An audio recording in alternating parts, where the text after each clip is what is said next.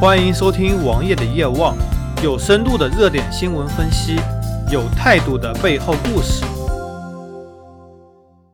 今天王爷要说的话题是互联网经济到底方便了谁？在我们日常生活中，无论是外卖平台点个外卖，还是出门骑一骑共享单车，都已经成为了非常正常的组成部分。在六月七日，人大炮任志强公开炮轰外卖行业，各大网络订餐平台一年订餐需要一百四十六亿个餐盒，而快递行业一年需要一百二十亿个塑料袋、二百四十六亿米的封箱胶带。外卖行业每两天使用的塑料袋就可以铺满一个故宫。无论是快递行业还是外卖行业，都存在几大问题。第一，过度包装。第二，国家缺乏对包装材料的监管。第三，快递企业对包装技术不够重视。现在很多塑料都是可降解的，但是即使是可降解的塑料袋，对环境造成压力依然不容小觑。与此同时，很多塑料袋也使用会散发出致癌物质的劣质回收塑料，这也是食品安全的一个很重要的问题。我们抛开外卖平台不讲，来说说看共享单车吧。王爷之前节目中也说到过共享经济，共享单车现在是个什么情况？共享单车的数量和企业数远远超过了市场的需求，而且他们使用了非常垃圾的材料，造出非常难骑的车辆。虽然对他们而言，他们能够获得利润，哪怕不赚钱，捞一把走人也是没有问题的，但是你应该如何处理废弃的车辆还有车辆损坏的问题呢？看到了很多相关报道，在一些大城市往往有成批堆放成山的废弃共享单车，他们如何回收？而且这些所谓的共享单车投入都是一次性的，都是投资人的钱。单车后期维护，包括从单车的设计上都存在严重缺陷，比如说暴露在暴风雨中，链条很容易生锈，这些都是环境所面临的问题。共享单车最初为了什么？为了方便，为了节能减排，也为了大家能够省一些钱。最根本的目的还是为了环保，减少汽车尾气的排放，加强人民身体素质。而现在的状况呢，共享单车反而造成了更大的浪费。当然，如果你说我已经离不开外卖平台了，因为平时工作非常忙碌，也就这么一点点时间能吃个饭，除了叫外卖没有其他的选择。而且如果你自己买菜、烧菜、洗碗，这将会浪费大量的人力成本，这样成本太高了，我不如花这点时间多去赚点钱，这也是市场经济的选择。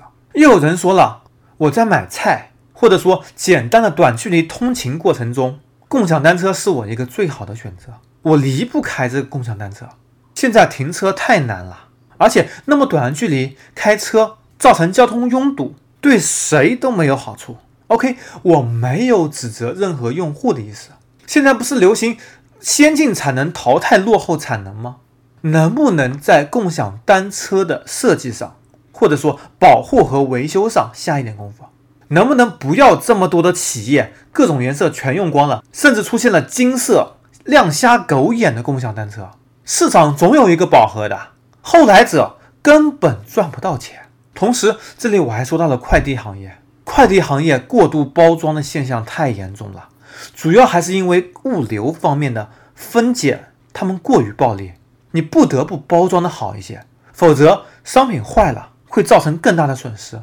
然后相应的，相对靠谱一点的物流企业，比如说顺丰，他在件多的时候也是拿来扔的，遇到六一八、双十一这种大促，他们也无能为力。甚至京东自营的物流，在大促的时候一样拿来扔。你可以很明确的看到，你收到手上的商品的原包装可能没有经过过度包装，但是已经被磕的一个又一个坑了。让他们不暴力分拣只有一个方法，增加人工，但是这会造成物流成本的上升，物流成本上升到最后还是会转嫁到消费者头上的，所以这也是一个无解的问题。